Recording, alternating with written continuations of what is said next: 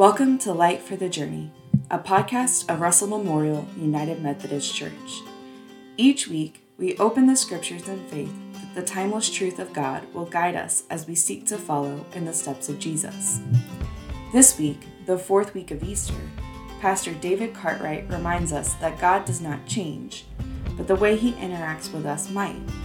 In this light, Jesus' birth, death, and resurrection, our salvation, was just a new old thing, a new variation on the same theme.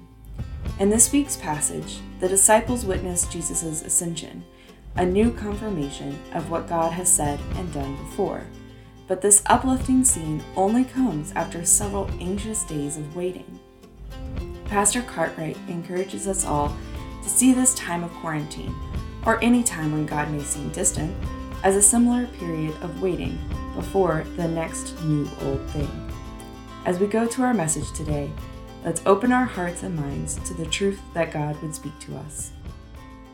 We'll continue to read from Luke 24, beginning now at verse 44.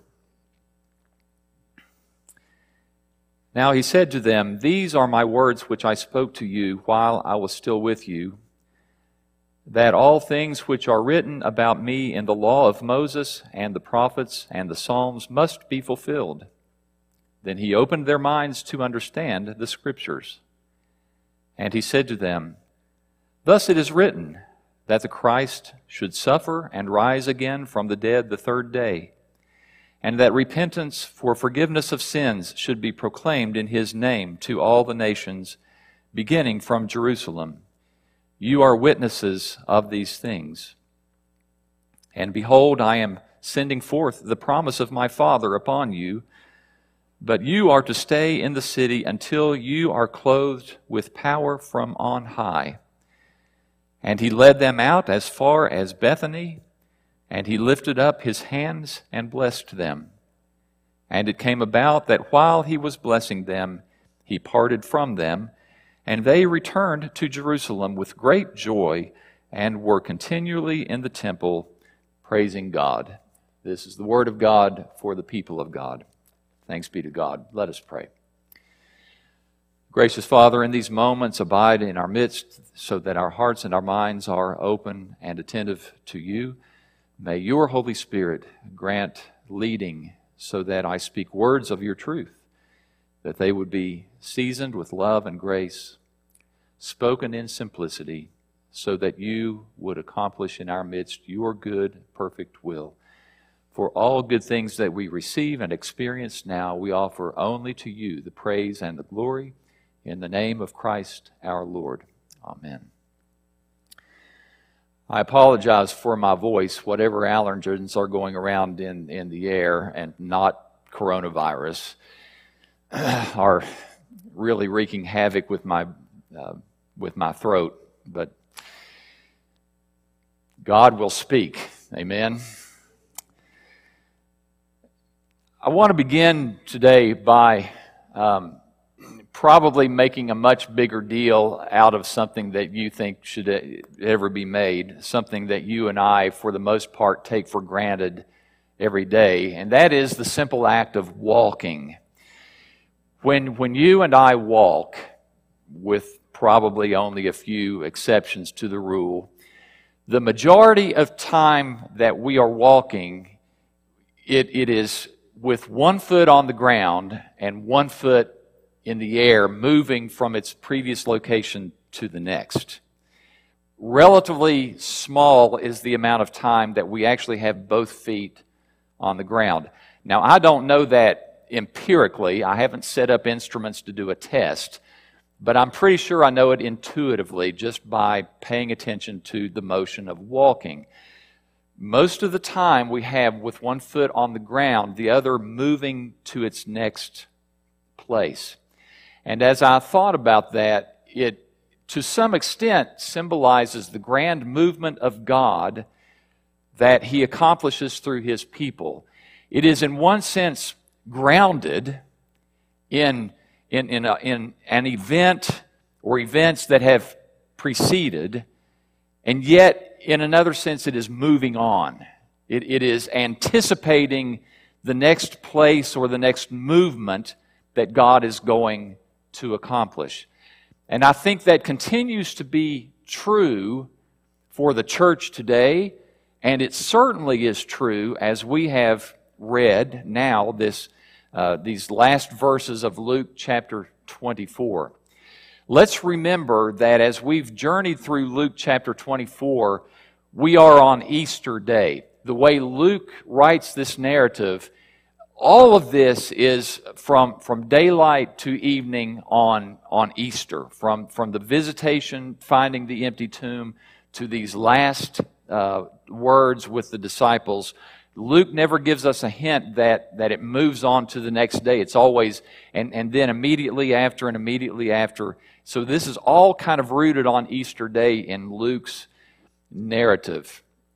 And, and Jesus comes to uh, these, these last moments with the disciples. And what you will find, what I want you to notice, is that from the beginning of the chapter to the end of the chapter, there is a, a significant shift in the attitude, the mentality of the disciples.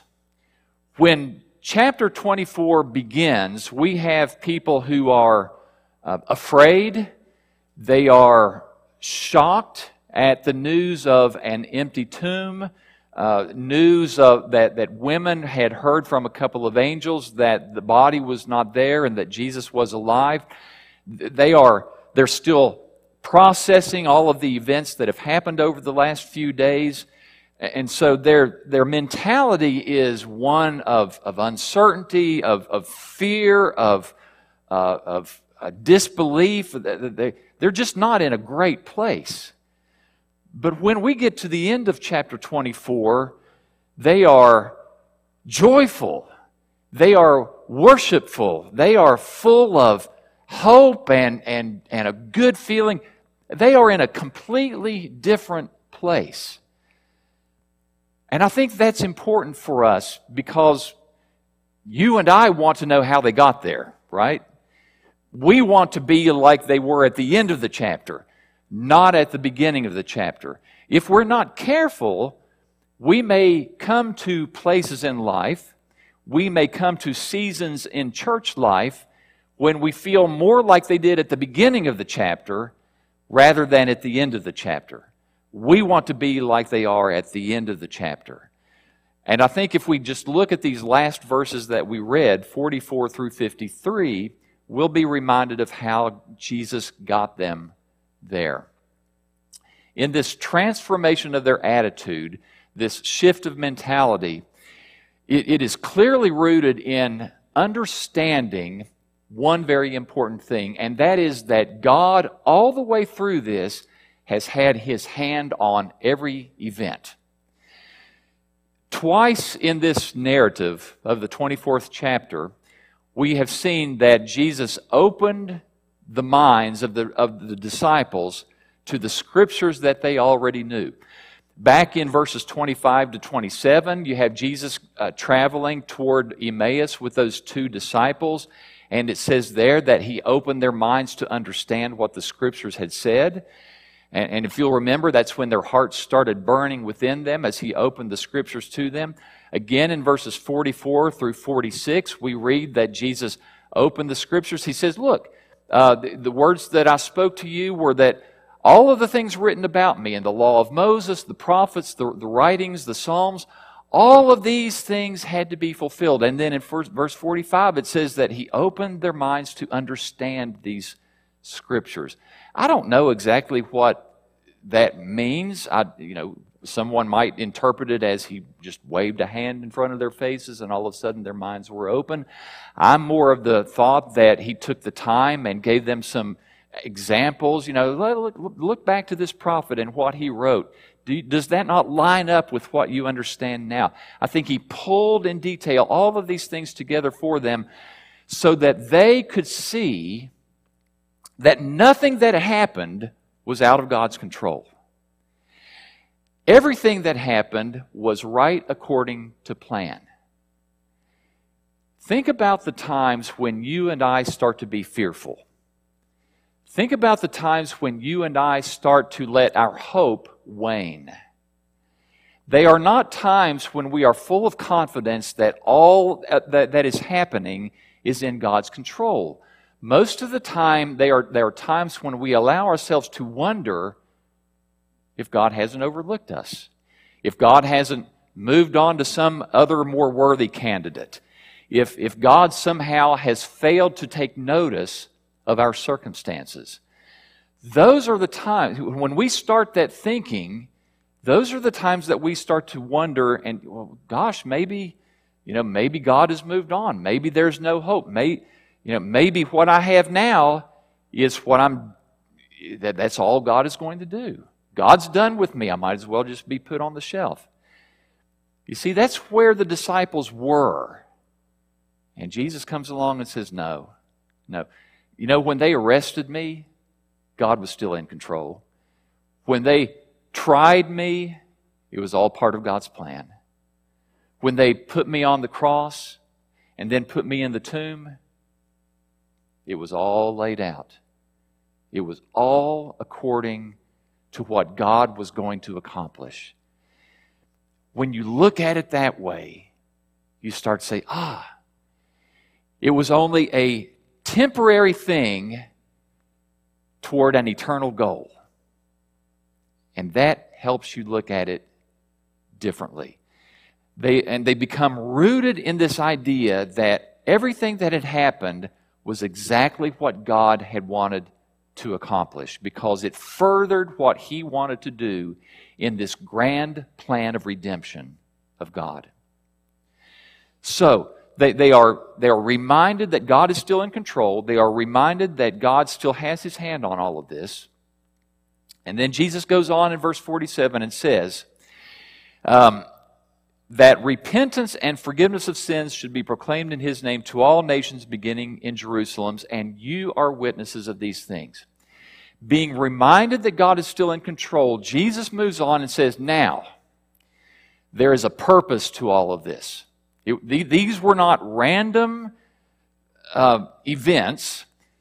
These were things that lined up with this grand scheme that God has of bringing redemption to his creation.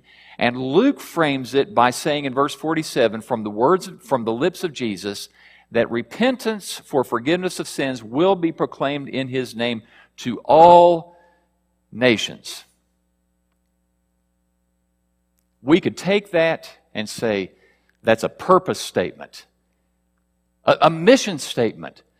This is what the church is now about.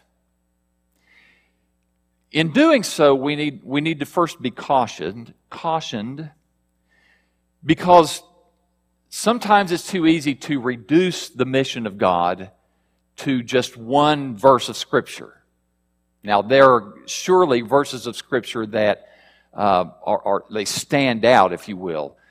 But let's be careful not to reduce it to just this one because if we said, well, that's all the church's mission, that we just preach repentance for forgiveness of sins, then really there's a whole lot that we're going to overlook. And I'm not saying that repentance for forgiveness of sins should be pushed to the side because certainly it shouldn't. That is central to the work of the church. But let's also face it that the good news of the gospel is more than just getting people to quit doing bad things so that God can forgive them and let them into heaven when they die. God's gospel is greater than that.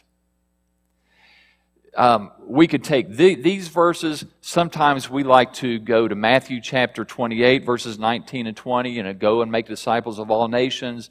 You know, the United Methodist Church is very fond of saying that that's, that's the one we choose as a mission statement. I know there are other streams of Christianity that like to quote other verses, maybe Acts chapter 2, verse 38, or maybe some others. You know, we, we tend in our human nature to just latch on to one verse or two of Scripture and think that that captures all of what God's redeeming work is about. And I think we don't do ourselves favors in, in doing that. Go, go back to when Jesus initiated his, his, his mystery, his ministry, and he said, I've come to do all of these things. I've come to announce, if you will, the reign of God among you, to let you know that, that God is not against you, that God is for you. And that God is not angry with you, but that God, God loves you. And, and yes, uh, God wants you to stop doing those things that are not in line with His character. Uh, Jesus never endorsed sin.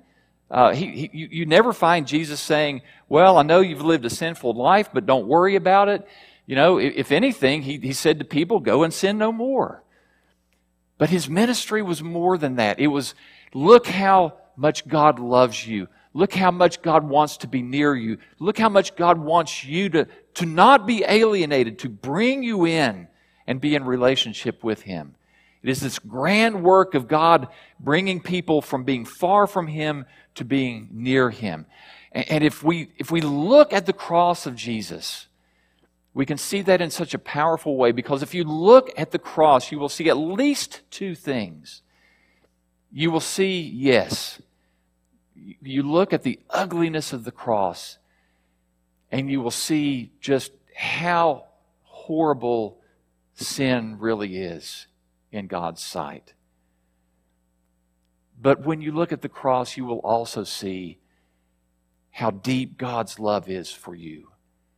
That He would use this horrible instrument of death and choose Himself to go upon it in the form of his own son. That is how much God loves you and wants to be in relationship with you. And, and this purpose that Jesus gives to his disciples is a purpose that goes beyond anything, any kind of purpose that we can find in this life. If you think back to the book of Ecclesiastes, the wisdom writer in the book of Ecclesiastes. If you will, he's, he's thinking out loud. He's thinking in words that are put on paper. And he's trying to find meaning. What is this life all about? Can I find ultimate purpose in the work of my hands? Can I find ultimate purpose in the pleasures of life? Can I find ultimate purpose in any of these things? And you know what he ends up saying? Vanity. It's all just, there's no ultimate purpose in all of this. And then Jesus comes along and says, I'll give you ultimate purpose. God's reign breaking into his creation. And you are now witnesses of it. You now get to be a part of this great work that God is doing. And, and the great thing about that purpose is it never gets revised. It's not like God comes along every hundred years and says, well, I know what the, I know what it used to be, but I've, I've found that that's all foolishness, and we're going to put that all aside, and you, know have, you now have a different mission statement. He never does that. The mission never changes. You don't have to worry about revisions.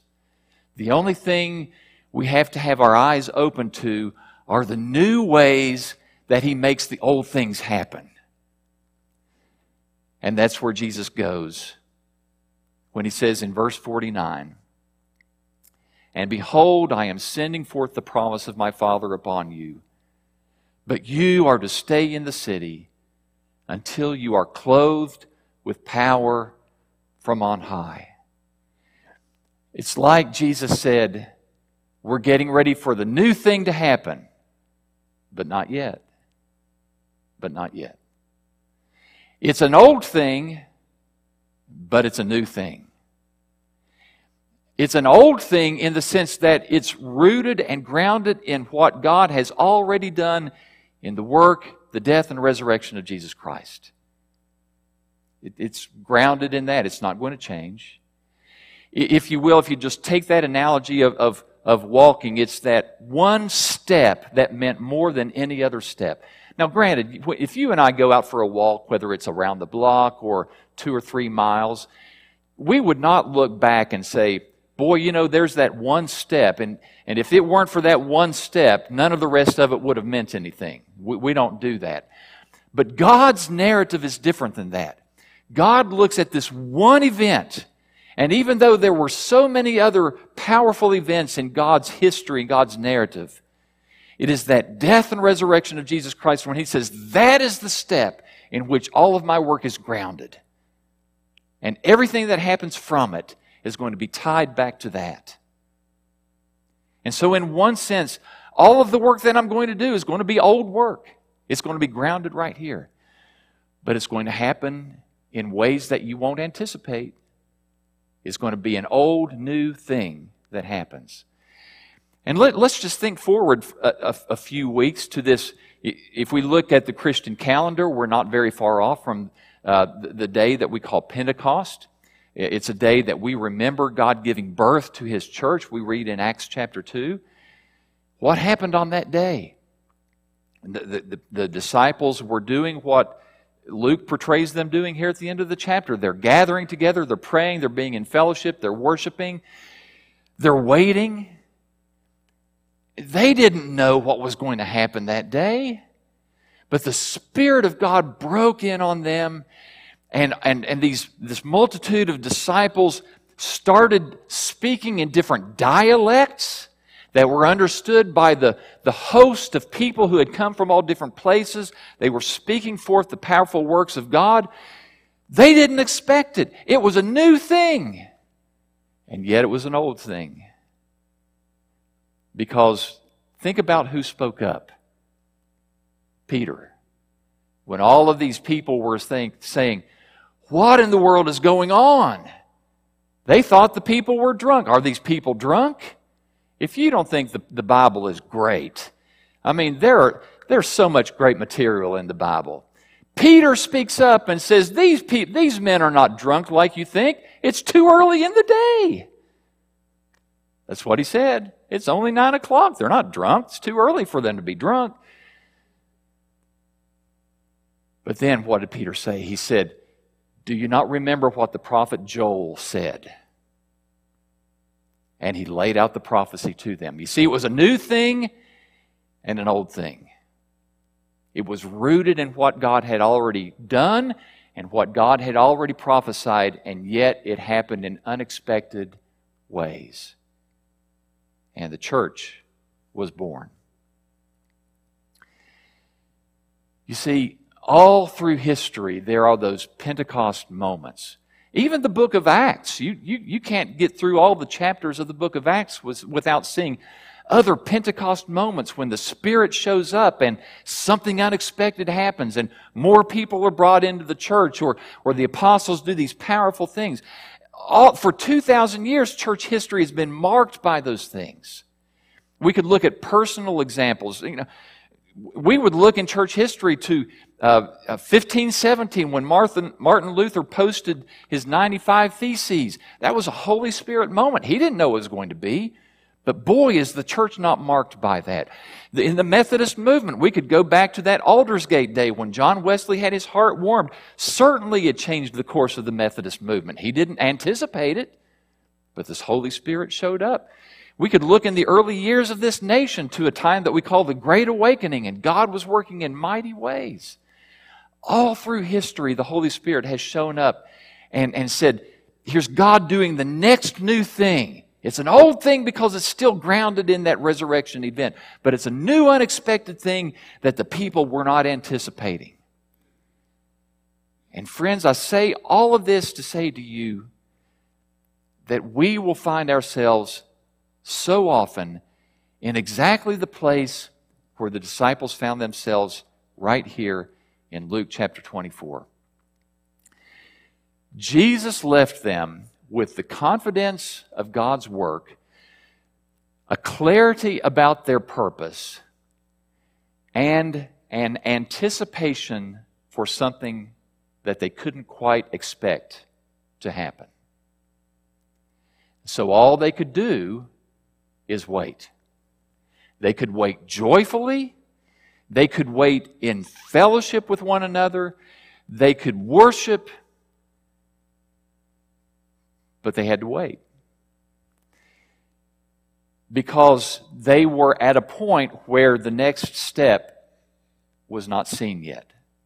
It was, the foot was coming forward, but it hadn't been put on the ground yet. So all they could do is just wait. I've talked with so many people over the course of years who feel themselves in those seasons. I, I don't, I feel like I'm just, I don't know what the next thing is. I feel like maybe God's not using me. And, you know, it, it comes in all kinds of different fashions, but they're waiting. Congregations are the same way. We, we have a, Uh, a, a, tendency to look back as congregations, and, you know, in certain places we can say, boy, God was doing a great thing through us there. And then we fast forward some years and we say, boy, you know, God was really using us there. But sometimes congregations get in those places where we think, well, you know, I, I, maybe right now, you know, what is God doing through us right now? Maybe we're just in that point of waiting for the next Holy Spirit moment to happen.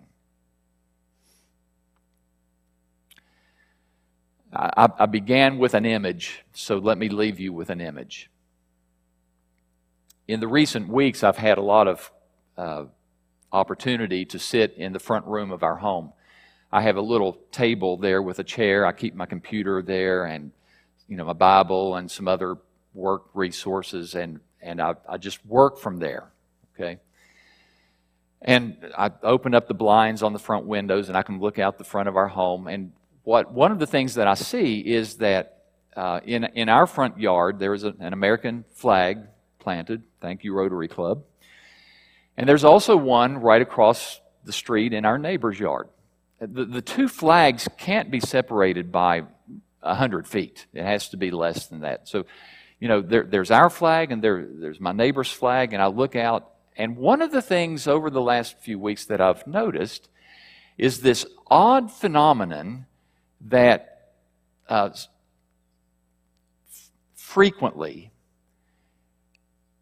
when the wind is blowing, our flag will be blowing in the wind, and our neighbor's flag is just hanging still. And when I first noticed it, I thought, well, that's curious. There doesn't seem to be any reason that I can see why both flags wouldn't be similarly blowing. Is there something wrong with their flag? No, I don't think so. I'm sure there isn't. Is there anything holding their flag down? No. It's just that the wind isn't blowing over there.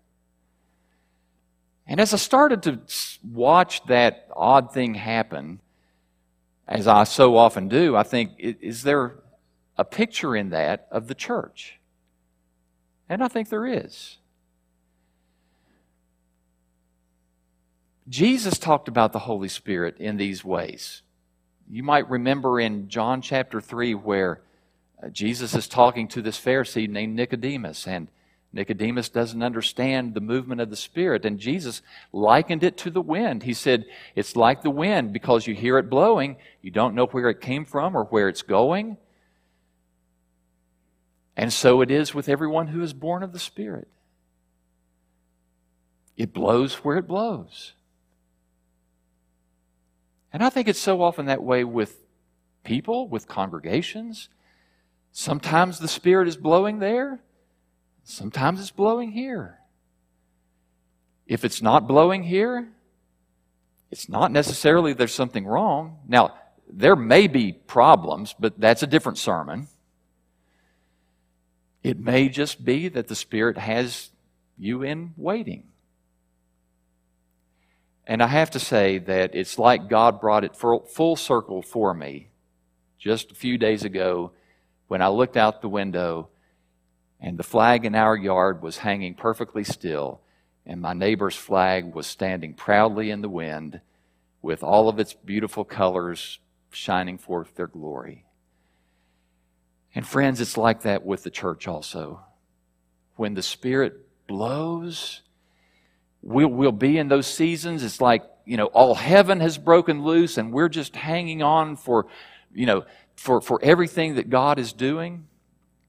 And yet there are those seasons where it, it, you know, we're just kind of wondering if the Spirit has moved on. And that's the way the seasons go. But we ought to remember this that in the midst of waiting, look at the disciples as they are described at the end of this chapter. They returned to Jerusalem with great joy and were continually in the temple praising God. If we're waiting for the next movement of the Holy Spirit, let's just keep praising, keep worshiping, keep being in fellowship. Because I can promise you, if we're being prepared, then God will bring the next old new thing to pass. And when He does, the glory of God is going to shine brightly through the people called Christian. Let's pray. Father, we thank you for uh, the resurrection. We thank you that in the resurrection we find our identity and our purpose. It is why we are called Easter people. And just as we are Easter people, we are Holy Spirit people as well. And so we thank you that your Spirit moves according to your will. God, help us.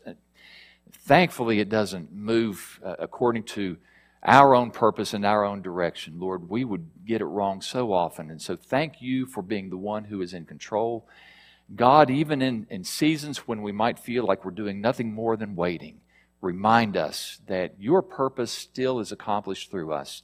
And just fill us with that joy of ant- anticipation, God, so that when you choose to move mightily among us, we might be ready to, to move, to go into action, to be the hands, the feet, the voices of good news, that this community may come to see the glory and the beauty that is in Jesus Christ. For it is his, in His name that we pray. Amen. We're glad that you chose to spend this time with us in God's Word. You can catch our worship services online at www.rmumc.net. May the Lord grant you the light of His truth as you journey through this day.